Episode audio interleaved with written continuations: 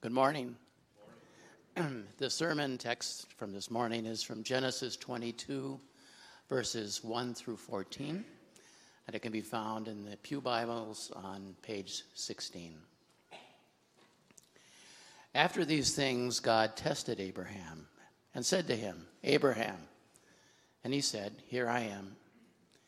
He said, Take your son, your only son Isaac, whom you love, and go to the land of Moriah and offer him there as a burnt offering on one of the mountains of which I shall tell you. So Abraham rose early in the morning, saddled his donkey, and took two of his young men with him and his son Isaac.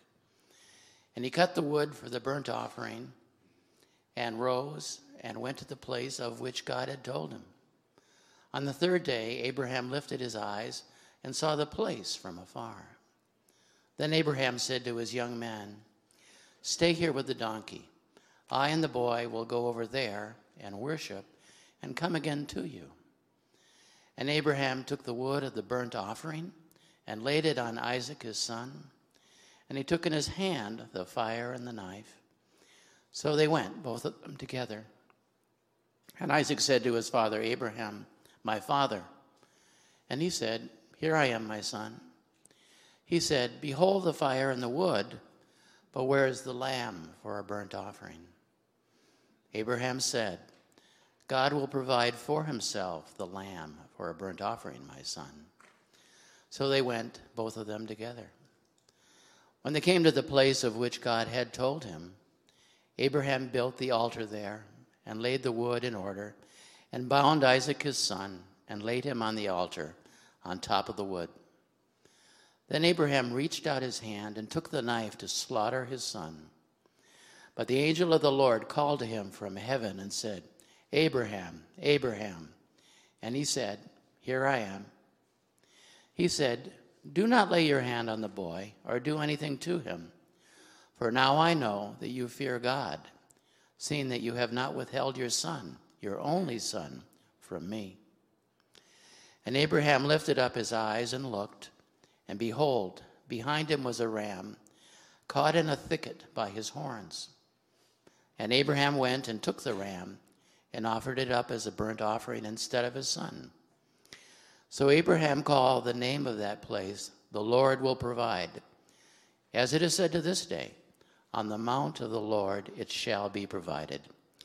This is the word of the Lord.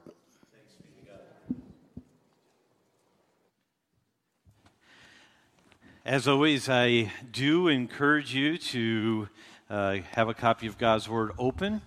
Uh, page 16, if you're using one of the Bibles provided for you in the seats there. Uh, helps you kind of track the story a little bit here. Um, so I was, well, I'll just say this. We're, we're continuing on in this series that we're doing this summer on the names of God in, in the particularly in the Old Testament, we have many different names uh, that have been attributed to God.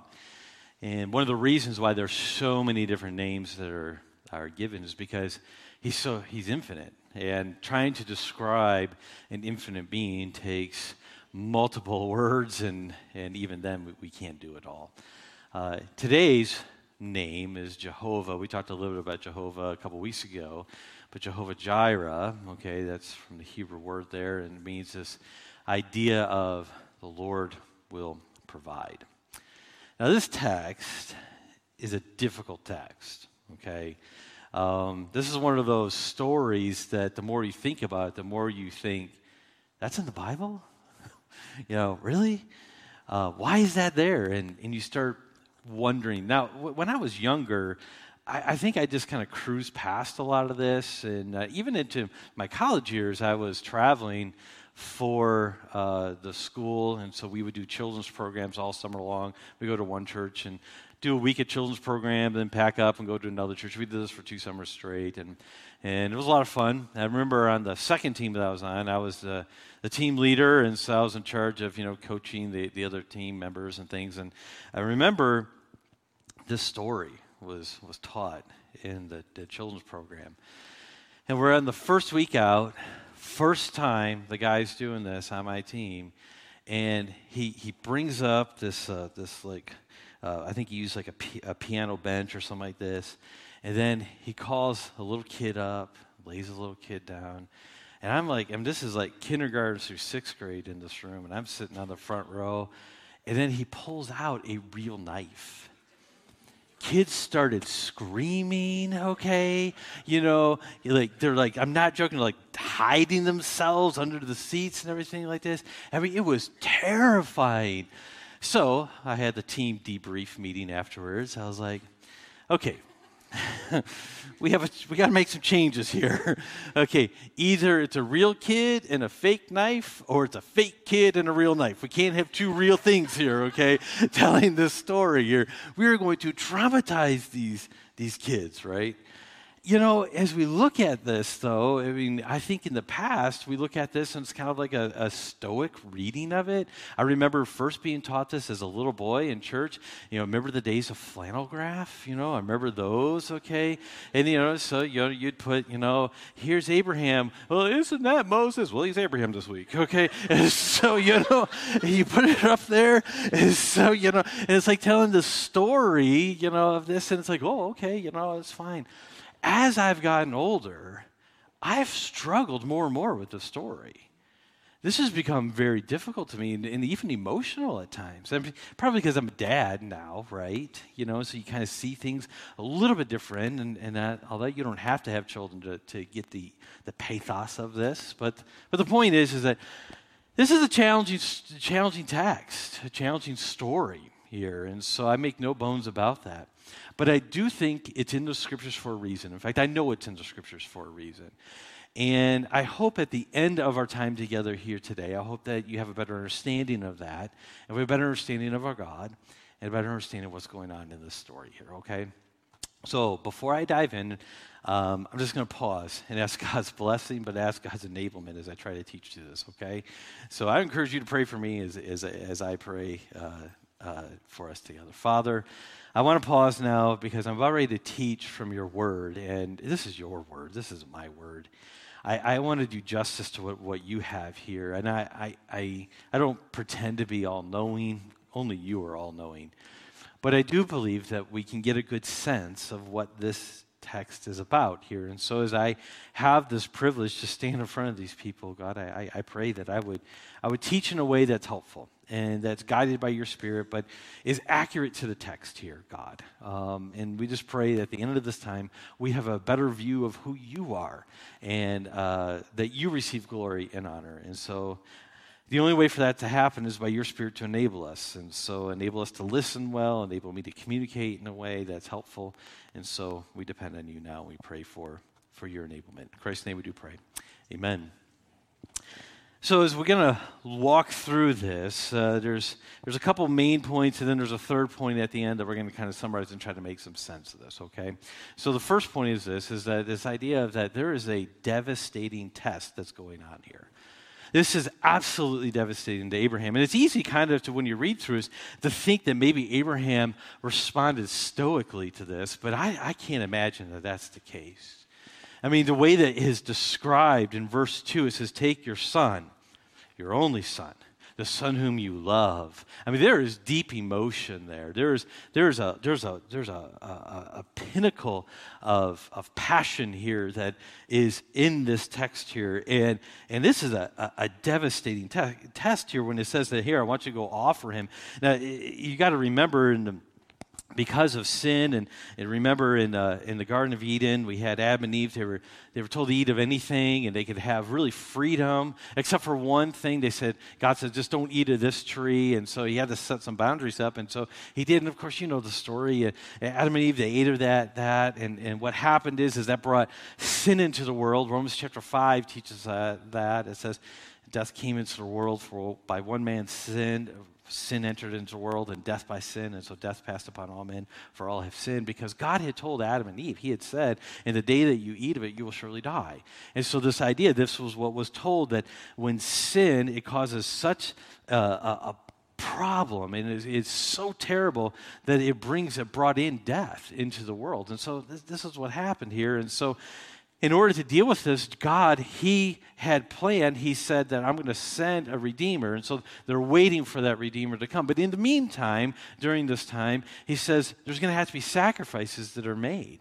And so there was these sacrifices of the sheep and things like that that would, that would temporarily cover sin until they had to do it again. And so this was one of these things, this was the, the, the way that God was teaching the people at that time. This is how bad sin is. This is really how bad it is because you see, the problem is if we didn't have that, we wouldn't think our sin is very bad at all.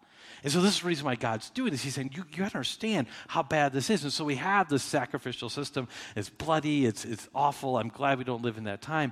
But here we have this, this request that God tells Abraham, he says, okay, offer Isaac. Now, if you know anything about the story, you know that this has been a, a, a long journey to even get Isaac years and years of barrenness, years and years of disappointment, and the whole story of Hagar and Ishmael. We talked about that with El Roi, the God who sees, and all this stuff. All these things that had happened here, and now God's saying, "Offer, offer Isaac." And so the question that, that just comes in my mind is, how could God ask this of him? How could he do this? Hey, have you ever wondered something like this? And again, you know, sometimes we're not, I mean, we feel like as Christians, we're not supposed to ask these questions. Ask these questions. Wrestle with God can handle your questions. In fact, if you're not asking questions about God, if you're not asking questions about faith, then you're not growing. so I ask these questions. So as I sit here and I think, how in the world could God uh, ask this of Abraham? And so some of the ways, and again, I don't pretend that all these answers I'm going to give are going to completely satisfy all the tension in the text. But what I do think is going to happen is that we get a better understanding of, okay, this is what's happening. Because what we need to do in interpreting the Bible is we have to kind of leave 2023. We got to go back in time and say, okay, what was going on then? What did they understand? What did Ad, uh, uh, Abraham understand? Because Abraham, when he heard this command, he heard something totally different than what you and I would have heard okay? Just by the, the culture, by what was going on. Um, and so let me unpack that a little bit for you. First of all, in the scriptures, it's, it's a theme. We're going to see this as going to be codified in the next book of the Bible in Exodus, but the theme is all in the beginning of that all firstborns belong to God, the first fruits. First fruits of everything belong to God. Okay, and so that was a sign that God had given this, and so it was His, and He's showing His mercy and grace, and so all firstborns belong to God. And so this was probably in some ways a way of pushing against common culture of the day. Because all ancient civilizations during this time, they had what was called the law of primogeniture. Okay, the law of primogeniture. What that means is, is that the firstborn sons get everything. Okay, that's the law of primogeniture. So when it came time to pass on the inheritance, the firstborn got everything. Okay, now you think, man, that's unfair. I, I mean, I used to hear about that as a kid, and I, I'm second born. Okay, I used to think, I am so much better than my brother okay?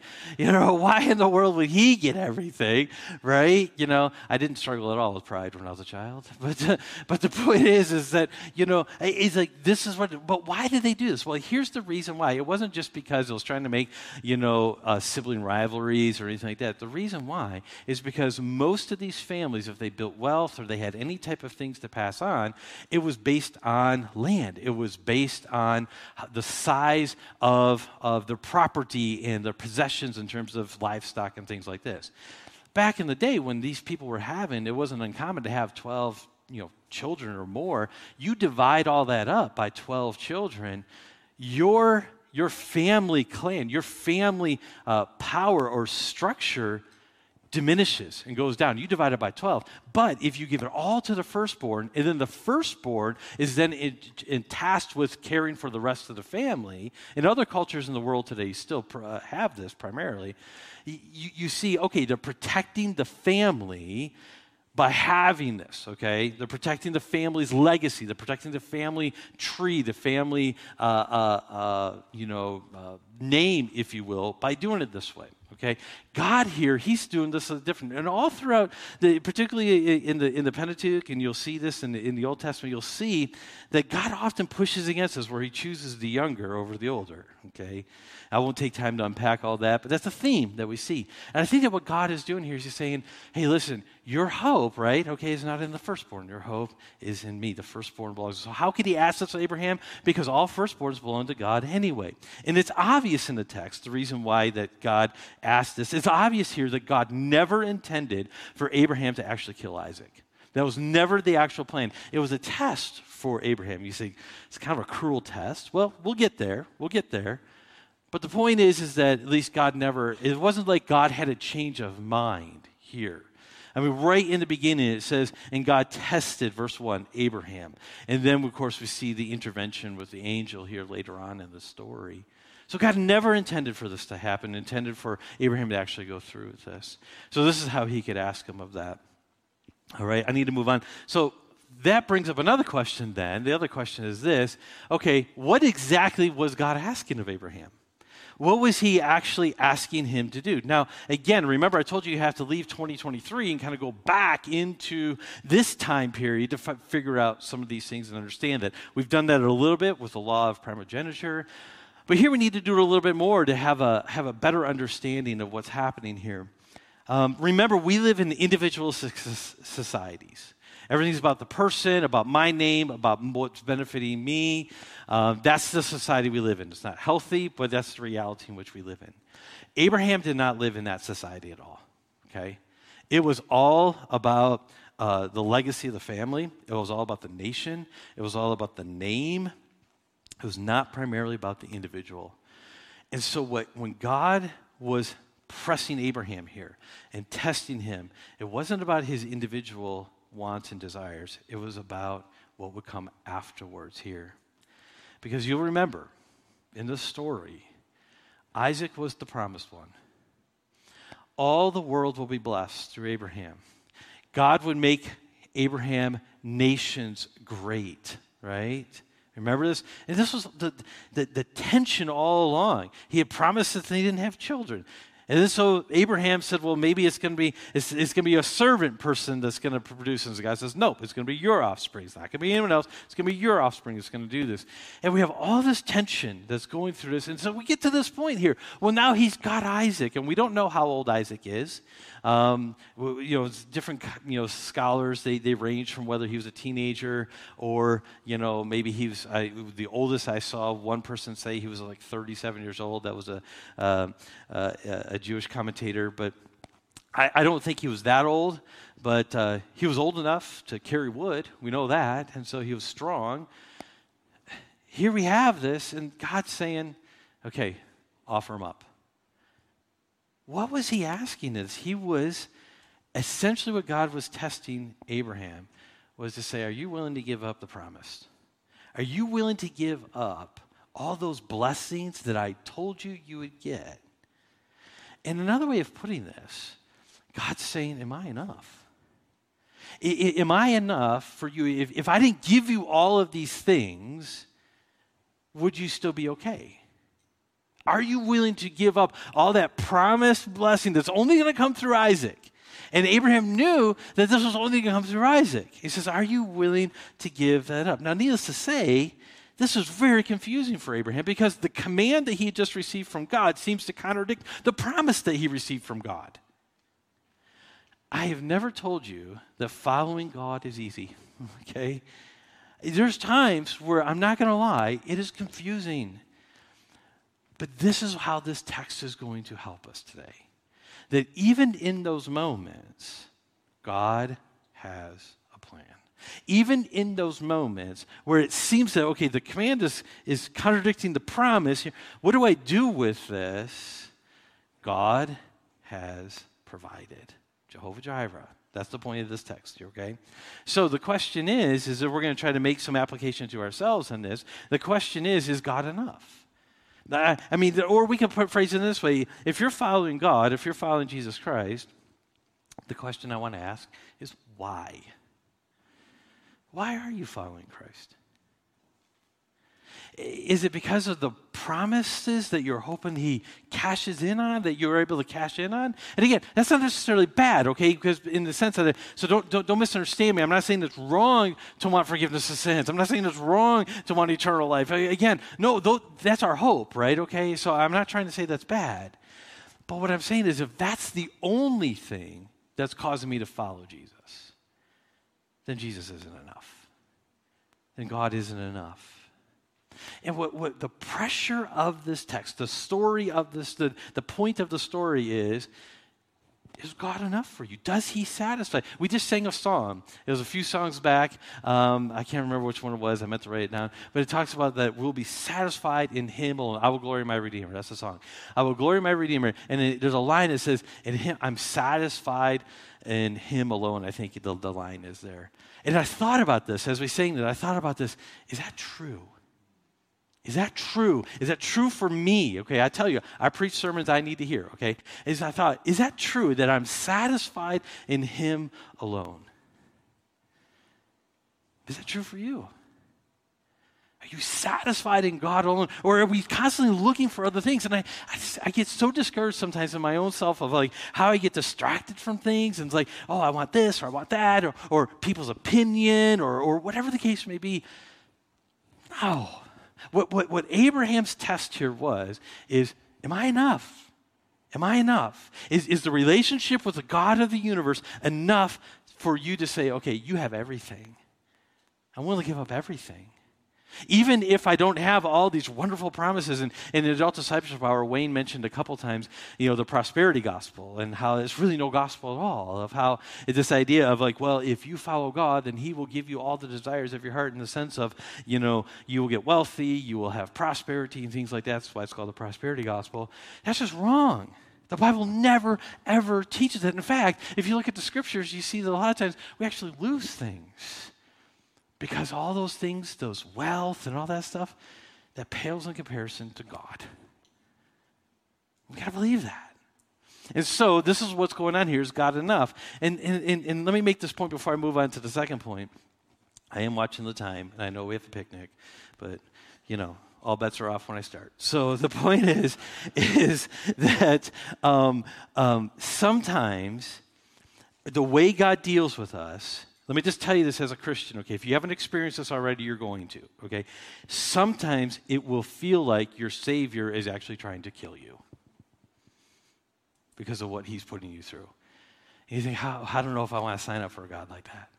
But here's the point: is that it's always for our good. It's always for what is right. Uh, uh, um, when I was preparing to, I had the, the privilege of of leading the funeral for Tom Vaughn's mom, and her her favorite psalm was Psalm 23. And so, in preparation for that funeral, I read through a book uh, Phillip Keller wrote called A Shepherd's Look at Psalm 23. And so, there's a, there's a man who, um, uh, it's, it's, a, it's an older book, but he, he spent years as a shepherd uh, in, uh, in more of a Middle Eastern context and then he became a pastor. And so he was using his experience as a shepherd to then make parallels to the Lord is my shepherd, I shall not want. Psalm 23.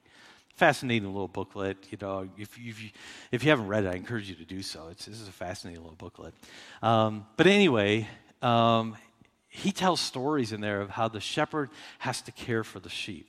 And one of the things that the sheep that always, they always get like these, these bugs and things like this and, and uh, parasites and stuff. They get them in their ears and their nose and they get them all over the place. And then if the shepherd doesn't intervene, if the shepherd doesn't try to care for the sheep in, in those things, the sheep is going to die.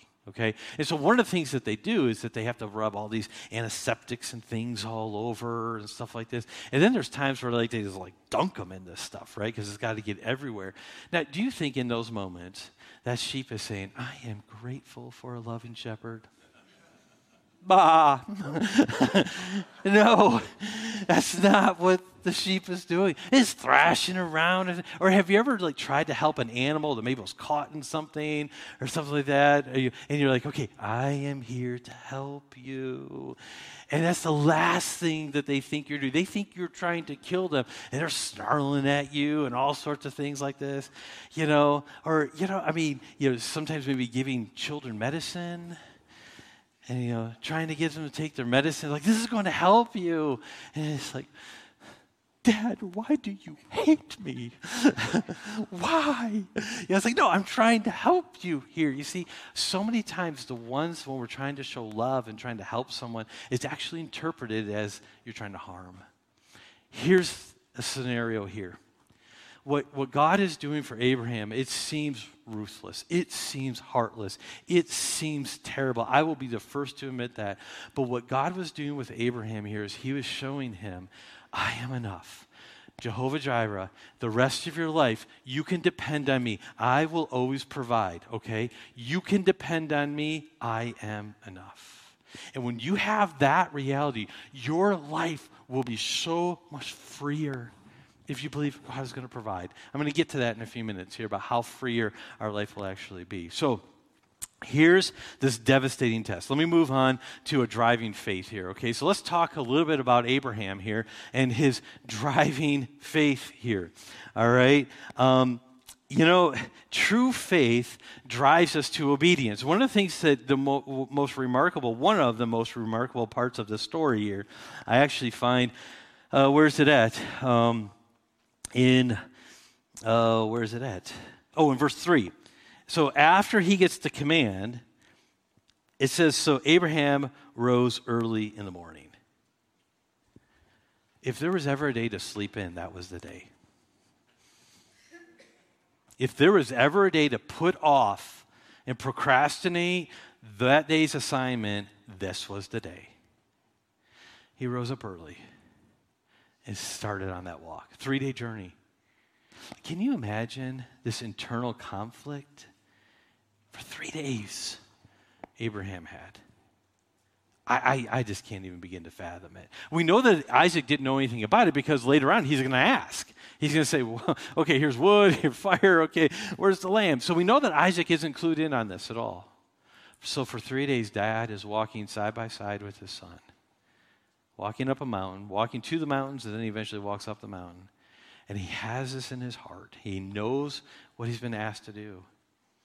And he obeys. See, true faith pushes us to obey. I can't imagine what Abraham was going through. In fact, this, as I was going through this, I, uh, you know, studying for this, this question kept in my mind: like, how could Abraham climb that mountain? How could he go up there? How could he go up knowing, okay, this is what's going to happen? And so the text tells us that they get to the base of the mountains of Moriah there, and so he leaves the servants who are helping him with the things, and he says, the boy and I are going to go, we're going to come back. And he says, how in the world, I think to myself, how in the world could he have done that? Well, the answer is in verse 8 when Abraham says, God will provide for himself a lamb. Abraham knew that somehow, some way, God will provide. Some translations, you might have a little footnote, in, in if you have a Bible with some markings, and it, you might have a footnote that says something to the effect that God sees or something. This is different than El Roi, but it's this idea, this Jireh word can also has the idea of seeing, but in the sense of that he will see to it. Okay? So, in the sense is, is that God will provide. He will see the need. He will see to it and He will provide the need. He will make sure that need is met here. You see, Abraham believed that God could see what he could not. He, he believed that God had something, and, and he was not really sure what that would be. Now, there's, there's good indication here that Abraham thought that he was going to have to go through with this, but he, he was leaning on the fact that God could even raise the dead if possible. In verse 5, he says this Then Abraham said to his young men, Stay here with the donkey, and I and the boy will go over there and worship and come again to you. He's saying that both we, this is plural, we're going to go and worship and we're going to come back. We know that he believed in the resurrection because of Hebrews chapter 11. Hebrews chapter 11 says, it says this by faith. When he, Abraham, when he was tested, offered up Isaac.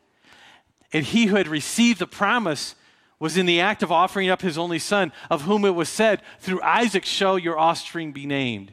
He considered that God was able even to raise him from the dead, from which, figuratively speaking, he did receive him back. So we know that this is what was driving Abraham. This is how he could go up to the mountain, is because he knew that God would provide in some way, even if that meant resurrecting Isaiah, uh, uh, uh, Isaac. In some way, he said that God is going to provide in this. That he believed that God would provide.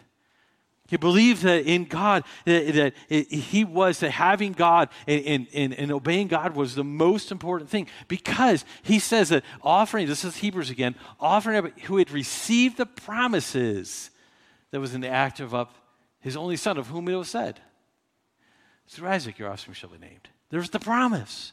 He said, I don't know how God's going to do this. He may even have to raise him from the dead, but how God is going to do this, He is going to keep His promise. So this command seems confusing, but I know the promise is going to be fulfilled.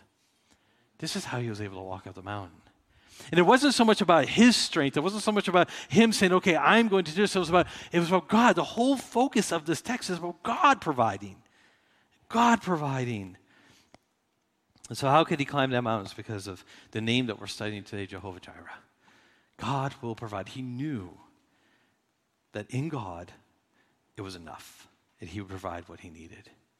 So, let's make some sense of this. Let me try to, okay? What's going on here? I've tried to give you a sense of it already, but now I'm trying to going to drive it to why this matters to us today in 2023. Okay. Um, this story, first of all, clearly points to Jesus. Clearly. Um, one of the things that I, I love about the nuances of the text here, in verse 6, this says Abraham took the wood of the burnt offering and laid it on Isaac, his son. Isaac had to carry the wood up the mountain where he was going to be sacrificed. Does that remind you of Jesus carrying his cross up? Right? Wood was laid on his back as well. I mean, clearly, this is an allusion to what Jesus endured and what Jesus did on our account. Another thing about Isaac that I really appreciate about this is his willingness, and that points us to Jesus as well. This, when Jesus died on the cross, it wasn't God forcing Jesus to do something he didn't want to do. It's very clear in the Bible that Jesus willingly laid down his life for us. And so he laid down his life for us. He was willing to do this. We see that same willingness in Isaac by the silence there. We have no record here of him struggling against his father. And if he was strong enough to carry wood up the, cro- up the mountain, don't you think he was strong enough to resist his dad? But we have no record of this. He heard his dad say, God will provide. I, can't imagine. I just cannot imagine the scenario. This is one of the most difficult t- stories for me to wrap my head around, and I'm very transparent about this. But when I take a step back and look at what God's communicating here about how He's enough and how that He will always provide, and how that God never f- intended for Abraham truly to kill his son, but it was just this test of, of is God enough? It makes more sense to me. Also, this idea of these mountains here of Moriah. In Second Chronicles chapter 3, we find out that this is the location it's in the mountains of Moriah that David commissions the Temple Mount to be built. Okay? This is, this is, this is where in, you know, Calvary is in the mountains of Moriah here. So where, where Golgotha, where Jesus would later on be crucified, it was in this area here, in this spot here. So clearly this points to Jesus. And then obviously the substitutionary atonement of how that someone went into, it, it, it, took the place. And so at the last second, we had a ram being offered in place of Isaac here. And so there was a substitute that was offered here. This story here tells us that Jesus was offered for us and, and on our account. And, and, and he, was, he was our substitute here. It's a beautiful story in that sense. Very difficult story in an emotional sense. But don't you think that that's part of the reason? Don't you think that's part of the reason? Is that we, we, we learn these stories about Jesus. We learn these stories about him dying for us. But then we just act like it's nothing. He died for you. You. He died for you. Man, I, I, I hope I never get over that. I hope I never get over that. The story clearly points to Jesus. But also, and in the emotional sense, this gives us a human understanding of what God did for us. God, He gave up His Son. You know, we, we have such a hard time relating to God because He's infinite and, and we don't see Him and all this stuff and everything. This story is here so you have an understanding of what God did for you. We, we, we look at, we're identifying with Abraham in the story and we're thinking, I don't know how in the world he could do this. This is, this is, this is gut wrenching. This is, this is terrible. This is, how in the world could he do this? There's no way his hand was not just trembling when he picked up that knife. But God, he sacrificed his son so we could have forgiveness of sins because that was the only way. There was no other way. And everyone here is a sinner. Me, it doesn't matter if you've been in church for 50 years, 100 years, or whatever, we're all sinners that need Jesus to save us. And the Bible says that there's only one way to have forgiveness. And this is what Jesus did on the cross. This is why it's so important, right? This is not just a story that's like, okay, Christians kind of believe this weird thing about this guy hanging on the cross. It's a little gory, you know, it's kind of weird. No, this is foundational because our sin debt was so great that we could never pay it. But Jesus stepped in after living a life of perfect obedience that we could never do. He stepped in and he says, Okay, I'll die. Let me die. And the father watched his son die. In fact, the father had to turn his back on him. When Jesus cried on the cross, Eli, Eli, lama sabachthani, which is translated, My God, my God, why have you forsaken me? What did God say in response? Nothing. You know, this story gives us a sense, just a little sense, of what God endured and what Jesus endured. And if that doesn't cause us to rejoice, if that doesn't cause us to be in awe of God and worship Him, I don't know what, what can. You see, this is the reason why the story's here, I believe, is that it gives us this. And how I believe that is because Romans chapter 8 says, He who did not spare his own son, but gave him up for us all, how will he not also with him graciously give us all things? Paul leans on this story here to talk about how God, He was not willing to, he, he, he did not withhold anything. And so when we're wondering, does God have our best interest in mind? We go to this story, which then points us to the cross. It says, if God's done this, then, then of course He's got what's best in mind. Yes, the command of the day may seem to contradict the promise. It may be confusing what He's telling you to do, or the circumstances that you find yourself in. It may seem like, I don't know what is going on here. But is this story here, which points us to the, the emotional connection, which points us to what Jesus did, on the cross. It says, if, if God gave up his, his son, surely whatever you're going through right now, it's not worse than that. Surely, whatever you're going through right now, it means that God has the best intentions. If He was willing to kill His Son so you could have eternal life, do you think he's going to slack off on your job? Do you think he's going to slack off on your relationships? Do you think he's going to slack off when you don't get the credit that you think you deserve? Do you think that that's the point here? He says, No, if I'm not giving you something that's for your good, I've already given you my son. What more can I give? I'm not going to withhold anything. Some of you may be struggling to, with the question Is God good? Yes. And I think that this helps us with that. I've always said that in order to get through life, there's two things, and you, you guys probably know it. I've been saying it for 10 years here now. Two things to believe about God that He's good and He's all powerful. And it has to be both. Because if He was all powerful but not good, He would use His power against us. But if He was all good but not all powerful, He could really wish the best for us but have no power to make it happen. But the good news is God is all good and all powerful. And here we see it here. He is all good and all powerful. Finally, this story assures us that God provides. This assures us that God provides. Jehovah Jireh, He will provide. Verse 14. So Abraham called the name of the place, the Lord will provide. So the point is this I want us to walk away and say, God's enough. And, and, and I struggle with this in my own life. I mean, there's times where God is just seems to be He's enough more than anything, and it seems like 10 minutes later, He's not enough anymore. Anyone else there with me? Okay? God is enough. Let's believe that. You see, if we believe that God provides what we need, if we truly believed in Jehovah Jireh, here's where I think it's going to have a tremendous impact on us. Why in the world would we get angry if we believe that God would provide? Why do we get angry? It's because we feel like we're not getting what we want or what we deserve in that moment. But if we say, but God provides everything that's good, and God provides everything that I need, why do I need to get angry about this situation? If I truly believe that God is, is, is Jehovah Jireh and He provides all things, would I really have this burning passion or would I really have this need to be in control? This obsessive passion to be in control. If I said, well, God's going to provide, I don't have to be in control anymore. This doesn't mean we don't make decisions. Of course, this doesn't mean we don't obey. Of course, that's not the point. But the point is, I say, listen, there, much of life is spent with dealing with situations that are outside of your control. Instead of letting that defeat you, we say, Jehovah Jireh, God will provide. He will provide what needs to be done. Would we have a desire for what God has specifically forbidden? If He says, God provide the good things. When we want something that God has forbidden, what we're saying is that you haven't provided enough. You haven't provided what is right for me. I know what's right. But if we believe in Jehovah Jireh, I don't need to desire what God has forbidden. Why would we get devastated when we're rejected? Because God is enough.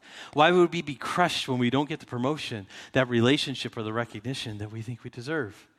Jehovah Jireh. If I didn't get what I think I deserve, oh, well, God, He will provide in due time what is right and what is best. Why would we spiral when someone or something is taken out of our lives? God will provide. So, this test for Abraham is the test for us. Is God enough? And Jesus, again, I'm not going to take time to turn there, but just keep in mind for the, the, to show the consistency. Remember the rich young ruler? Jesus put him to the same test. He says, Go sell everything you have, give it to the poor, and then come back. And he went away sorrowful, for he had much possessions. Why did Jesus do that? Because you have to sell everything? No, it's because he was getting at the heart with this rich young ruler. Just like Abraham was, what God was getting at the heart of Abraham is, am I enough? Am I enough? So what do we do? Well, if I think several of us, we, we repent to God, asking to forgive us for placing things or people ahead of him. I think then we ask God to help him, uh, help us see him as enough, and that the only path to true joy is Jehovah Jireh. I, I could just be free if I believe that God provides. And when tempted to despair, we worship. The God who provides, he, even, he provides even when we can't see it here.